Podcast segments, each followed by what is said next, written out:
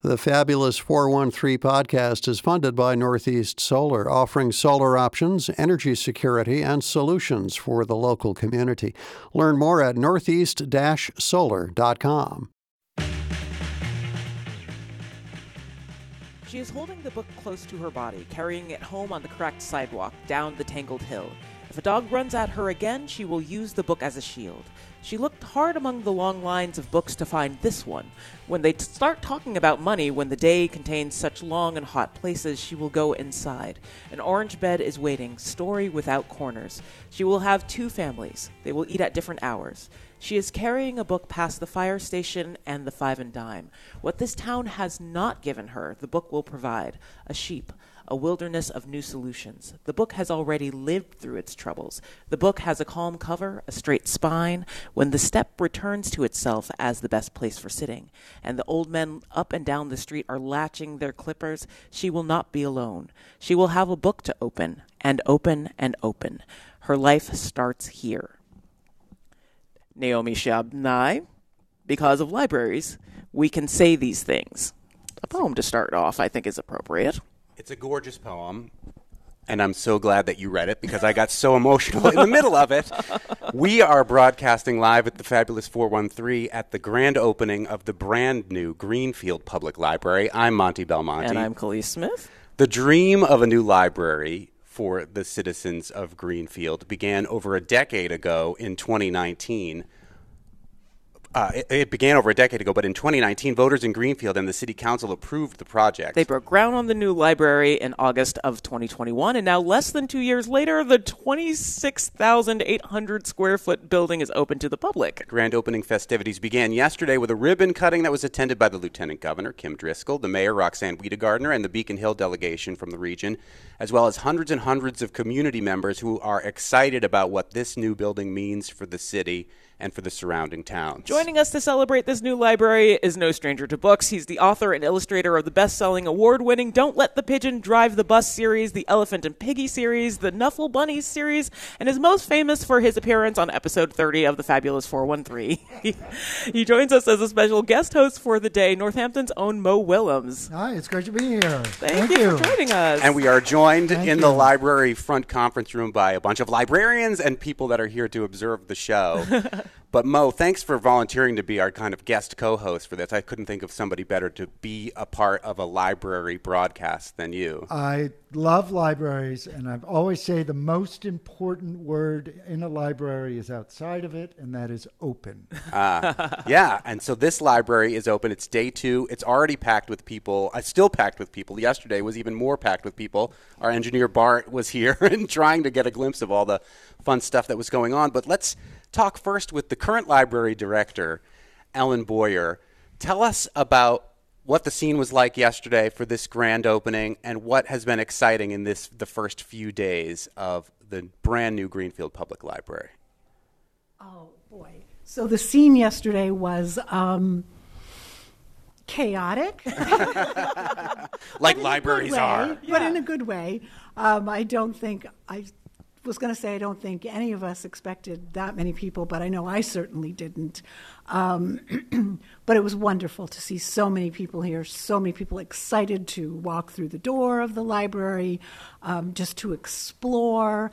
Um, and one of my staff members said to me this morning, yesterday the Greenfield Public Library grew up. Mm. And I think that's pretty much how I feel too. We went from the little house next door, which was built in 1797, which served as our public library for about 114 years, to this beautiful purpose-built new library. Um, it, we grew up. And that might make a nice segue to talk about the why this library needed to happen. And it wasn't without its controversy over the last 10 years. And one of the people that was instrumental in bringing this project to fruition is uh, Ed Berlin, who is the co-chair of the building committee and the vice chair of the board of the trustees, uh, also led the Yes campaign for the library. And now I know that we're a public radio station, and there are two sides to every story, and that there are people in Greenfield that uh, fought very hard against the library. However, the library exists; it is here now, and it was a hard-fought battle. Um, Ed, talk about why this library was something that the town of Greenfield needed to happen, as opposed to using the library next door that was that was mentioned.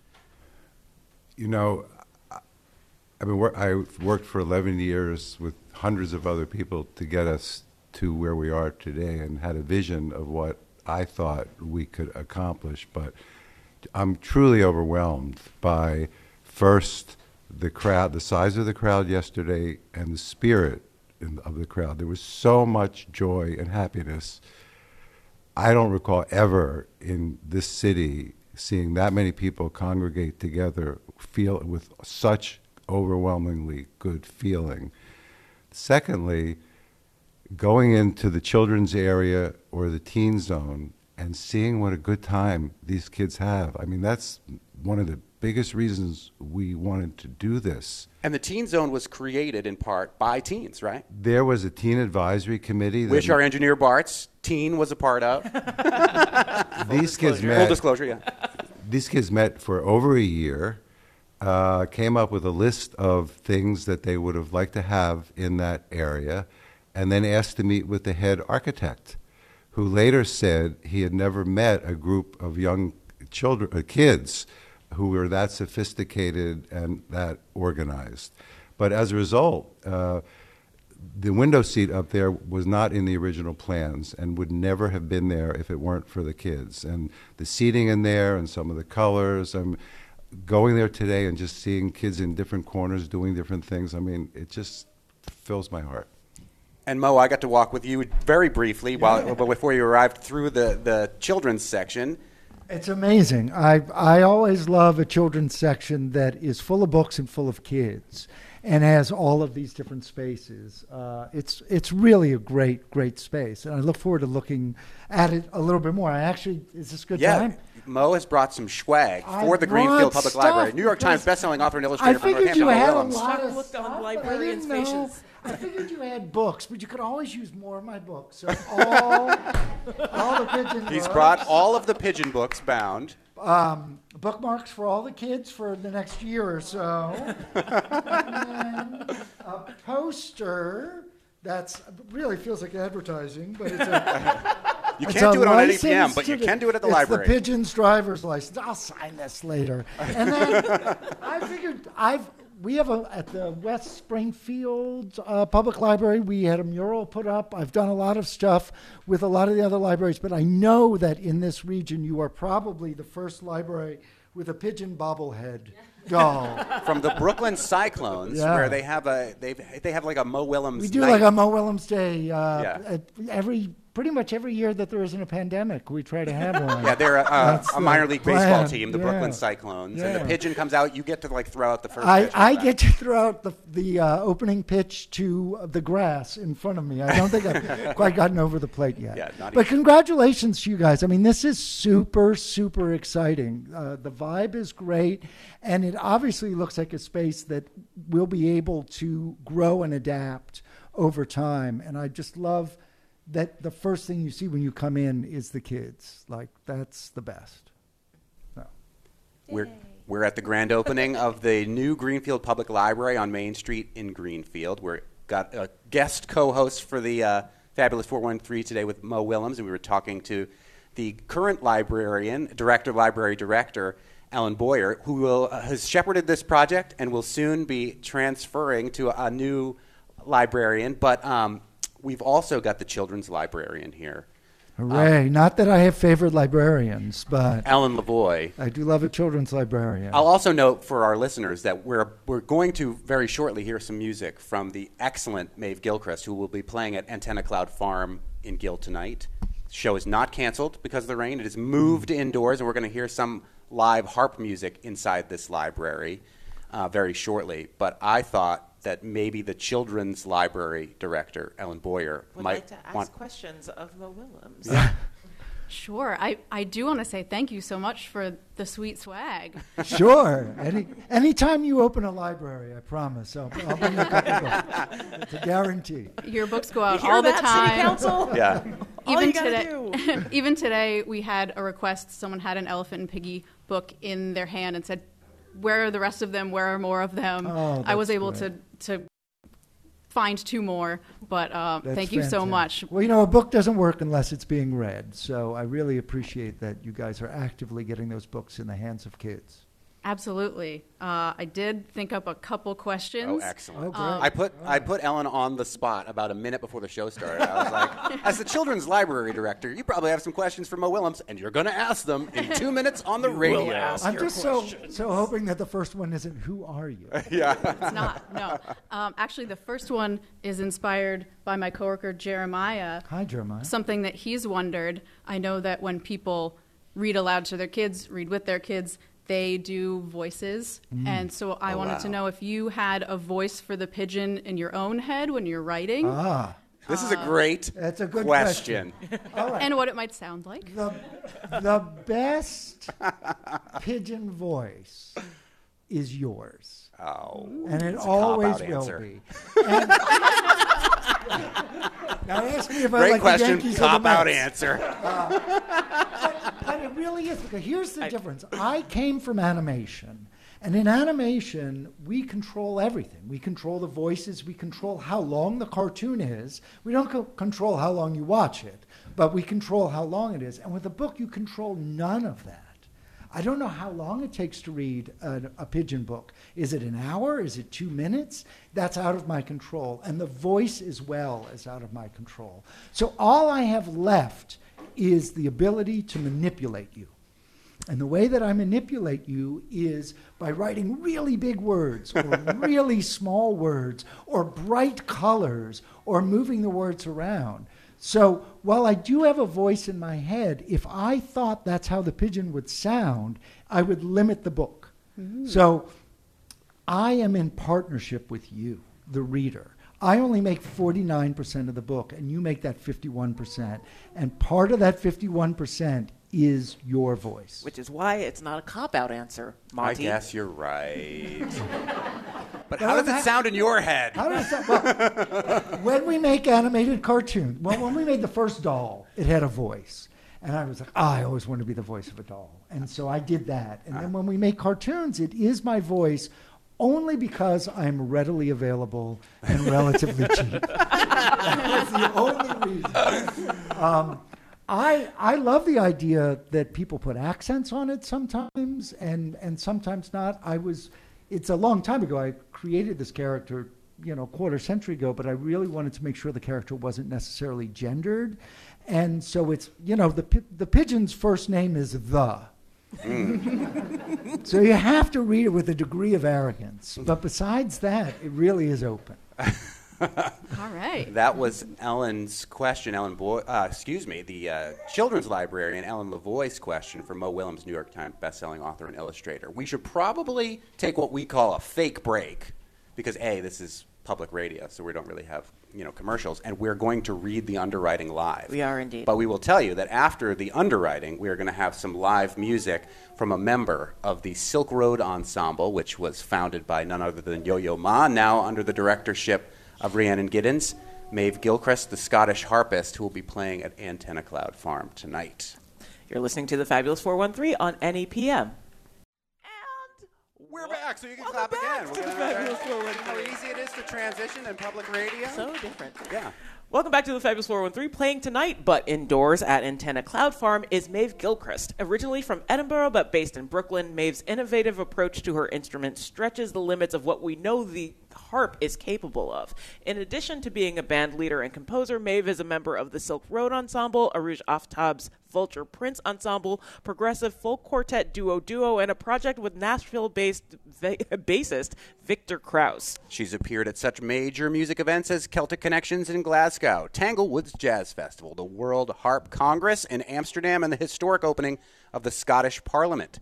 She's played with luminaries like Yo Yo Ma, Esperanza Spalding, Tony Trischka, Ambrose Akinmusire. How do I say that? I, you're close. Did I get it right? You're close.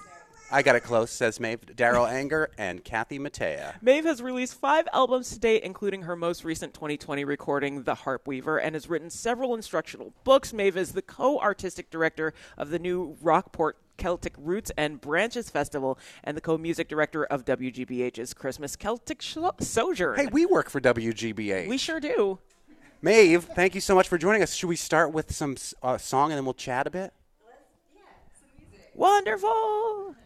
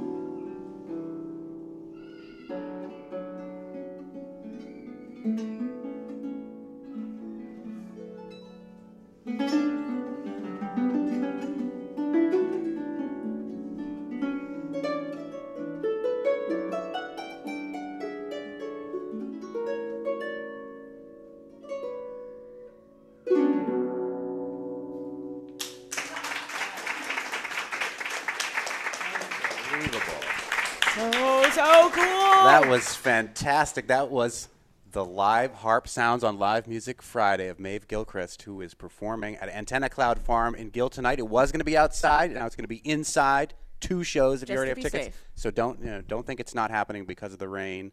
And do go see her because really, like the things that she's able to do on harp are kind of amazing. When did you start playing harp? How did you come to start playing harp? I started harp around eight years old. Um, my I'm from Edinburgh, Scotland. My mother's from Ireland, and her sisters, two of her sisters, are professional harp players. My cousins are harp players. It's kind of a we joke that it's a family affliction. Somebody needs to get a real job at some point. But um, I, I, I was inundated with music as a kid. My dad's a music critic, um, and my family were very involved in traditional music circles in Scotland. So it was on my radar. It wasn't an alien choice. And um, the beautiful thing about getting raised in a folk music family is from the moment that I was given a harp, I was playing music with other people. Uh, and I think this is the biggest gift of folk music, this social, a completely social art form. I mean, music simply exists as a way for one person to connect with the, the next. So I didn't have the experience that some people um, imagine of a talented child practicing for hours by i mean I, I, wouldn't have had the concentration like for it you know it, it wasn't until i was in my mid 20s that i you know started to realize the benefits of putting in the hours but but i loved playing and i loved playing with people do the other people in your family play it as percussively as you do? Because that was the first time I seeing I got to see Maeve Gilchrist play with Arooj Aftab at Big Ears. I swear to God, I will stop bringing this festival up, but it is just so cool. It's the, the best festival. It's in Tennessee, right? Yeah, Yeah. it's in Yeah. Tennessee. Yeah. And I saw you at a secret midnight show in a church, and I'd never seen anyone play the harp like it was a drum or like it was almost like a t- tambourine. Does the rest of your pla- family play the harp as percussively as you do? They, you know, they come from a different angle. And uh, my aunt in Galway, Ireland, Kathleen Loughnane, um, she plays in in a more traditional way, uh, but in an incredibly beautiful and valuable way. Um, she's kind of known for um, her interpretation of the Irish Baroque repertoire, which is a, a very kind of unique uh, repertoire of Irish music that developed separately to the music of the fiddles and the flute and everything. So, so she plays differently, but but but actually her the levity that she brings to that music, which, can sometimes feel quite staid or interpreted in a more militant fashion, she plays it with such lightness and joy, and I, I hope that I inherited that from her. And the rhythm thing i mean so so when i was about 17 i moved to america in 2003 i moved to boston to study at the Berklee college of music. I was getting very interested in improvisation and uh, through the lens by the way of traditional music so, so often people associate improvisation with the genre of jazz um, of which it's a huge part but um, in traditional music in irish and scottish music there's so much improvisation, melodic variation, ornamentational variation. Um, uh, so I was kind of attracted to funkier chords and all that kind of thing, and it, you know, brought me down the jazz path. And I went to Berklee College of Music. And when I arrived at Berklee, I wasn't a harp major actually; I was a vocal major, which is I, I'm a very mediocre singer, and I realized very quickly that there's, you know, was a bazillions of great jazz singers in the world, and I'd never be one of them. Um, but I, I dusted off the harp and started playing that more again. And then they put you on staff. Yeah, it's true. But but what I realized as a harp player in that environment was there may be some harmonic limitations on the instrument, but there's no rhythmic limitations. And to me, rhythm is what brings life to music. It's it's the glue in collaborations. If I can learn how to listen deeply and hear how this West Coast jazz musician is laying back the beat, or how in um, uh, in this Scandinavian fiddle style, there's a elasticity between the second and third beat. It's like cracking a secret code, and that code enabled me to go into collaborational settings with more confidence and play, I think, in a freer, more musical way. We're speaking with Maeve Gilchrist, who will be just up the street from where we are right now, the brand new Greenfield Public Library, up the hill even, in Gill at Antenna Cloud Farm. Two shows indoors tonight because of the inclement weather we've been having. And we were joking before the show began that this is our 100th episode of the Fabulous 413. It is. But that you are the third. Thank you. I wasn't. Thank you, though. Uh, but the three percent of the shows have included a professional harp player, and uh, you happened to know the other two harp players because we've had, you're the third harp player that we've had on Rose uh, Rosemary Kane, who is from our area here, and I'm sure will be playing at this library sometime very soon. And then we had Larry and Joe, who have uh, from Larry from Venezuela originally, uh, who was at the Green River Festival. So it's a tight knit, incredible harp playing community, and we're very honored to have had so many on our very new show. Oh, we're incredibly grateful. Do you have time for one more song before we let you go to sound Yeah, check? Certainly. Let- I'll, yeah. Would you like to hear one more from Maeve Gilchrist? Of course you would. You're listening to Live Music Friday on the Fabulous 413. And if a child gets emotional like they did last time in the middle of it, it's okay. I got emotional too. Yeah, it's just such a beautiful instrument.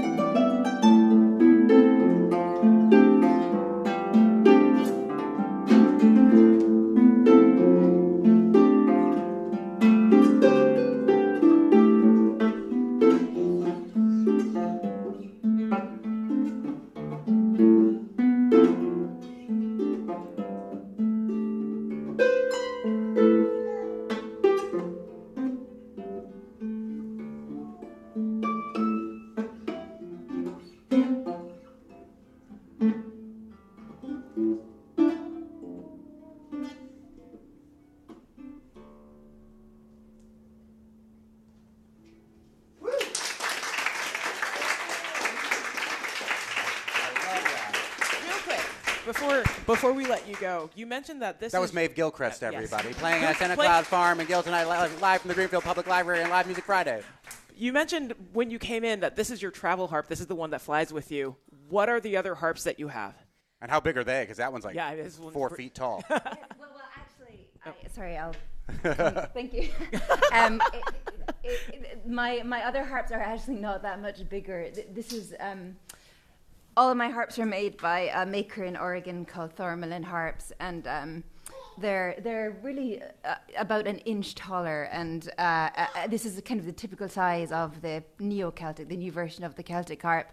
But for this one, they shaved off wood everywhere they could so it could fit underweight in the airplane. Uh, and they called it the MG model, which is very nice. Perfect. Does it count as carry on or do you got to check it? No, oh yeah, I wish now. Maeve Gilchrist playing tonight at Antenna Cloud Farm. Hopefully, you've already got your tickets. It's going to happen two indoor shows, and you got to get to sound check. Thank you for being Thank part of Live much. Music Friday Thank here in the you. grand opening of the Greenfield Public Library. An honor to be here. Thank you. I think the first harp player in the new library, and hopefully not the last. Well, coming up, we're going to hear more from the library director. We'll hear from the new library director. We'll hear from the teen librarian, more from the children's librarian. We'll be joined again by our special guest co host for our live broadcast here, New York Times bestselling author and illustrator from Northampton, Mo Willems. And now we're going to take another fake break where you all clap and then we read the underwriting. You're listening to the Fabulous 413 on NEPM.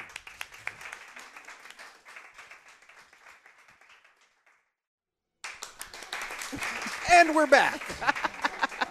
Welcome back to the Fabulous 413. I'm Monty Belmonte. And I'm Kaliis Smith. And we are joined. live at the Greenfield Public Library. Yes, joined by a very special guest co-host, author and illustrator Mo Willems. And I would like to meet the brand new, uh, the incoming head librarian. Oh, the microphone swung so far. It was I excited. It was excited, It was as very we all are.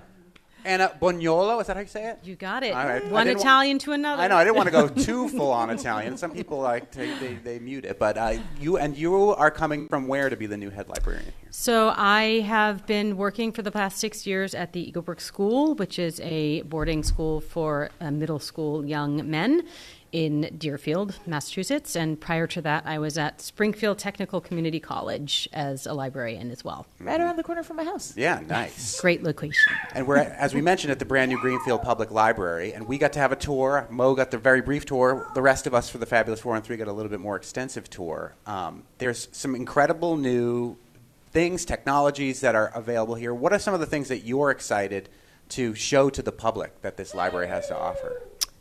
There are so many things, uh, so many things for so many different people and so many different needs. I have to say that what I have been the most uh, pleased to see is the number of our patrons who have mobility issues who have been able to come in and uh, have this wide space, doors that open, and you know people that we don't necessarily see on the streets every day because it's hard to maneuver the streets. So that's been really fantastic. Let me Um, interrupt you right there, real yes. quick, because the old library, which is literally right next door, Mm-hmm. was built when George Washington was president of the United States, Mm-hmm.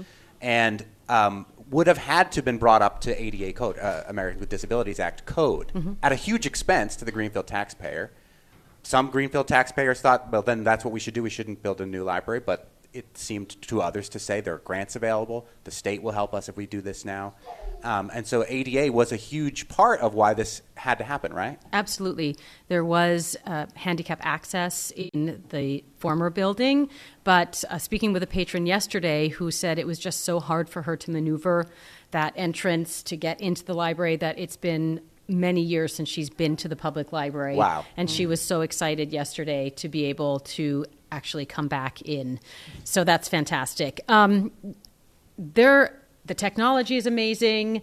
We still have some kinks that we have to, you know, work out. But that we still have screens that aren't here, but gonna be exactly. from day one. Yeah, we moved into a new Exactly, building like eight weeks ago, and we're It still, still working out the doesn't work. kinks. Exactly. patience. Technology is fantastic, but it also requires patience. And we have, of course, our wonderful print collection Uh, we have wonderful artwork. We're representing local artists. I'm really excited to join forces with other nonprofit organizations, finding ways in which we can collaborate together to really make this a community uh, uh, offering for everyone.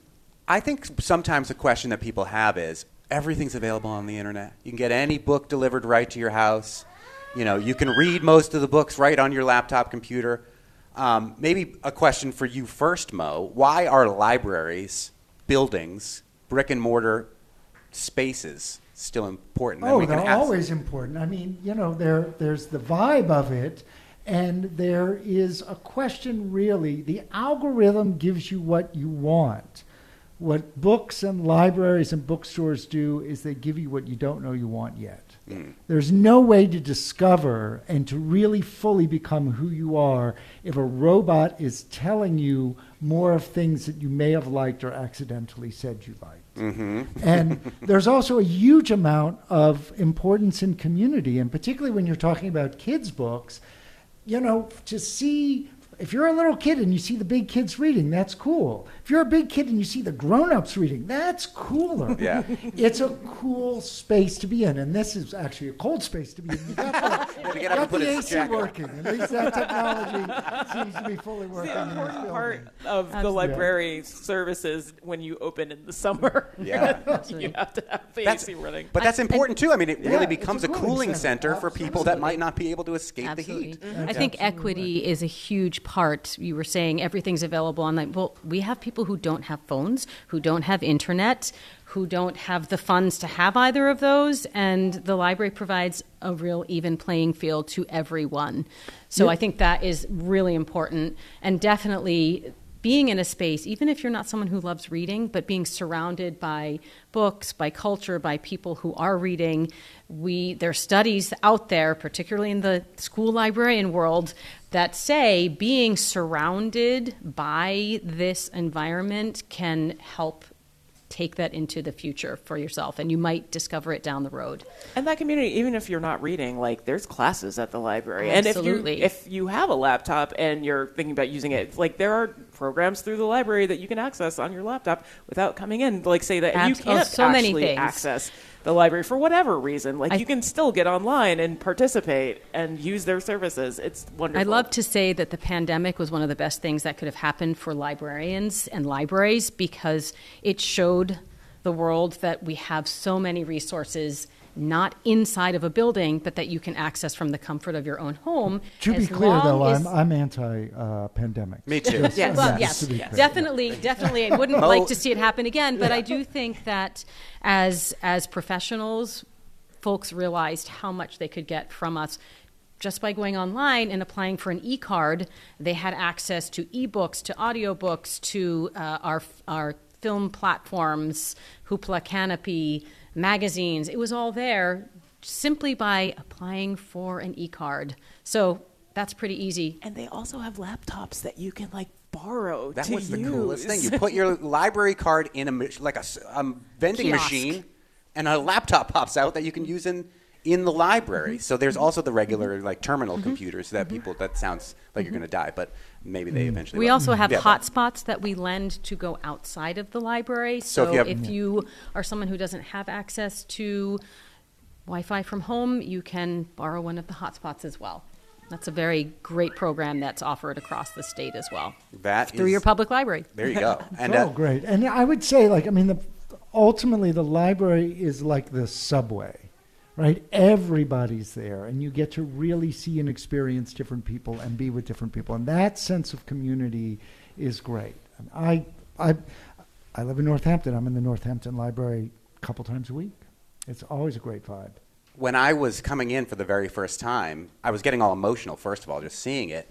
And my neighbor from my neighborhood in Turner's Falls, I said, "What do you think?" Uh, he was out. He was coming out of the library. I said, "What do you think of the brand new library?"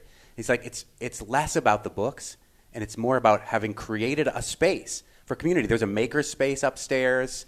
You know, the fact that teens were involved in the creation of the teen library. Um, that's what I think is important about libraries and, and why, as you know, to be uh, opinionated about this. It's an important investment in a community to make a library happen. Absolutely. And I know a few people who are writers, and they've already been using our new study rooms to sit in there and create. So And it's only been open are, for a day. Exactly. exactly. Things are being born within these walls as well.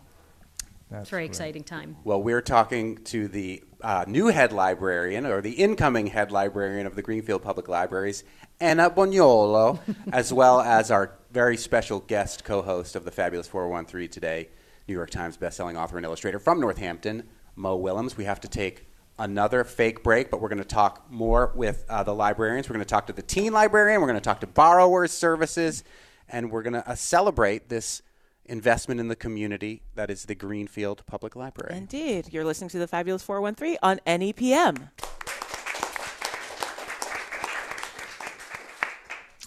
The Fabulous 413 is funded by the University of Massachusetts Amherst, united around. That sounded weird. Let's try that again. Take two. Beep. Hey! The Fabulous 413 is funded by the University of Massachusetts Amherst, united around a vision of excellence and access to public higher education. Learn more at umass.edu. Sorry, UMass, that didn't sound any different. but we still appreciate the support. we sure do. and as we just mentioned 15 seconds ago, you're listening to the Fabulous 413 on NEPM. I'm Monty Belmonte. And I'm Kaliis Smith. and we are at the brand new Greenfield Public Library on encourage Main Street. better reading habits for me, perhaps in the future. Kaliis is an avid reader. I do. And, you know, reading out loud is its skill in and of itself. And you do great you on both fronts, I think, in my opinion. Kaliis. The poetry was easier than all of the other things we have here. We started out the show with a beautiful poem that talked about the importance of libraries to people. It was called Because of Libraries, We Can Say These Things, a poem by uh, Naomi Shihab Nye. And I think another important thing to talk about that's worth noting is, and Mo, you maybe can speak to this too. Um, libraries have been coming under pressure from political forces about what to include, what not to include. Right. Um, have you, as an author, been subjected to any of these? Oh, And- sure. Every everybody has. Really? Every everybody has. Tell me about your experience with- I, you know, it's it's not complicated. It's just silly, and that's really all there is to say say about any of this. Uh, books have power. That is absolutely true, and to be afraid of the idea that there are as many different types of books as there are different types of people is wrong.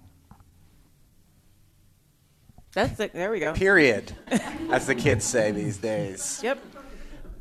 Let's talk with the teen librarian, and I think this may be one of the um, the the battlefronts about censorship and free speech and ideas and thought that you'll have to face here at the Greenfield Public Library. And another fun name to pronounce in Italian, Francesca Passiglia.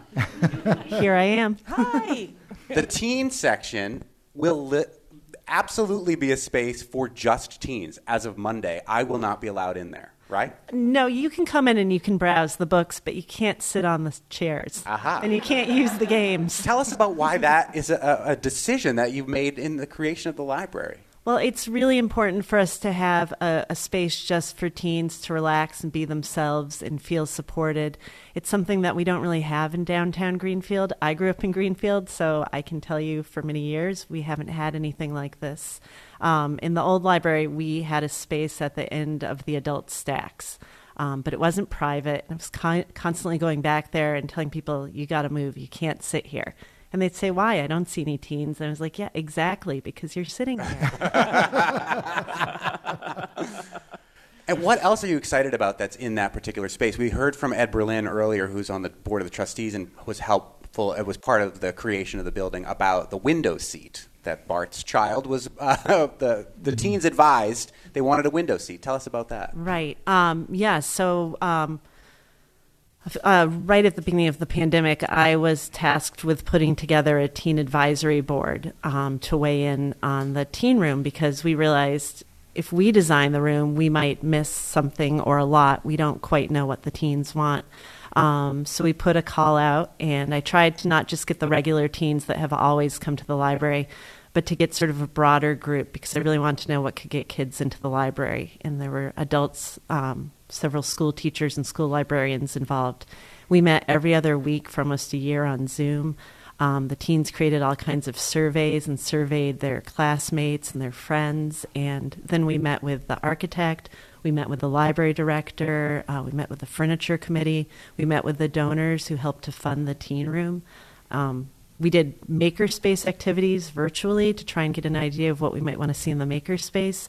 And so, really, I'm just here as a spokesperson for the teens. In the last year, I spent um, really, really going back and looking at my notes and saying, this is wrong. We need to change it because this isn't what the teens asked for, and really, really advocating for them.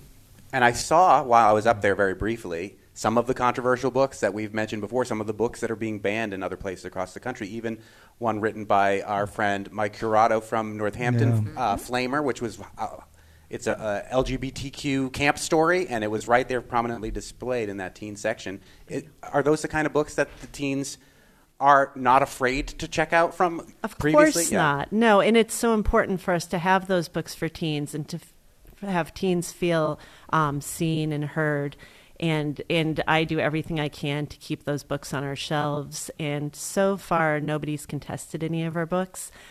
But I might have just jinxed myself. Um, I think it but also you know, speaks to like the importance of having that space specifically for them. Like if you don't feel comfortable taking this home, like you have a space here in the library where you can feel comfortable to read it Right. and like on your own time, at your own pace, like at your own comfort level, and that's just incredibly important. And no sketchy middle-aged men like me are sitting in your seats. Yeah, please don't be that no, person. no, it's okay. I love asking you to leave. It's not a problem.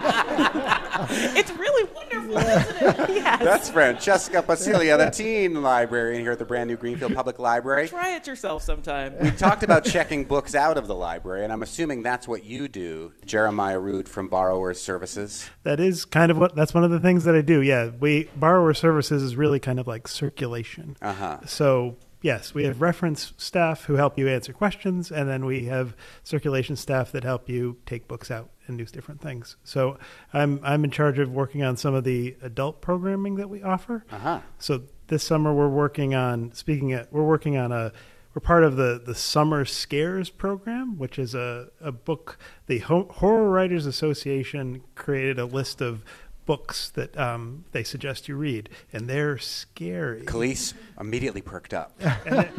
and I'll tell you why they're scary because they're about things like racism. Oh, racism is scary. Class. Yeah. And geopolitics. Oh, my. Uh, So these things are like the true fear, and I'm, I'm telling you, I'm a, I'm a true coward when it comes to books. So like, there's not a lot of blood in them, but there is a lot to be afraid of. Oh, yeah. So like, if you give it a shot, so um, we have a little display up there. Um, I think that our area, um, the adults didn't get a sp- fancy room, but we did get some of the best views in the library. We have we have a reading room on the top left part of the building, and then some of the best views in the back of the building. Um, I should mention there's also a balcony that looks Yeah, beautiful out there, that. and there's parking behind the library that I didn't know about. I parked my electric car and plugged it in back there. Currently free, everybody, so take advantage of it while you I can. I don't know if you should tell everybody, but yes, that is in fact true. but it won't be forever, and then someday. That- But yeah. Jeremiah Rood from Borrower Services here at the brand new Greenfield Public Library. We've only got a couple minutes left, but if you do have more questions for New York Times bestselling author and illustrator Mo Willems, either for the children's librarian or Jeremiah, who came up with that excellent question before about the, the voice the of the, voice the pigeon in your head, but other things, Mo, that you think are important about why libraries as, as structures should be something as part of the fabric of a community. It's absolutely going to be the center of a community. And I was just now thinking what one of the things that I love about this whole area is I can go to any library and check out a book and I can return a book and I do do that. I I dabble and experiment with other libraries. Um, I'll be very open about that. We do have a CW Mars system I, large swaths and I've got my area. library card, um, which has an elephant and piggy drawing on it. I'm very excited about it. and Did I'm- you draw it? Yeah, I did. No, it's yes, we allowed it. You didn't just draw it by hand on your own card? Yeah, I mean, you could. I could. I could. It would be slightly off model now. My hand isn't what it used to be. Uh. no, but so now I'm here and this is exciting. And now I get to walk around and I get to look and see what the competition is writing and check it out in the kid from the kids' room. and uh, I'm not going to read any horror books, but I'm a big nonfiction guy, so I'm going to go and check out your nonfiction. I know the first book I'm going to get is the biography of Bruce Lee, A Life by Matthew Polly.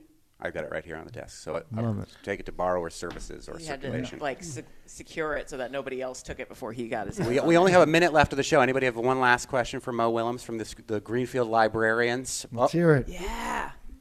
Oh. Oh no. Oh, the microphone has I can ask wandered away again. Excellent.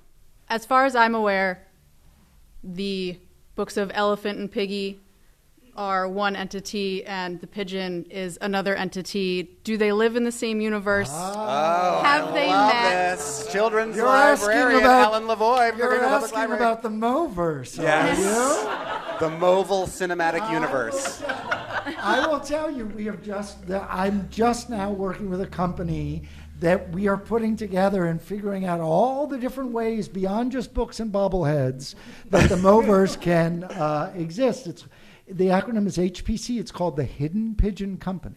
Oh, you Um, heard it here so first. those are the discussions that when I'm not on local radio stations at local libraries, we are discussing the Moverse. And I'm so glad that you're interested in the idea of there being one.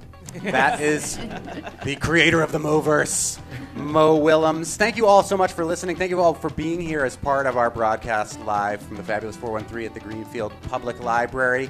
Next week, we'll take you to Jacob's Pillow in Becket, and we'll take you to Double Edge Theater. And talk to the new rural affairs director Ann Goby. And a huge thank you to our engineer Bart Rankin and to Betsy Cordis, who says libraries make me want to retire so I can spend my day at a library. She's not wrong. We'll see you on Monday on the fabulous 413.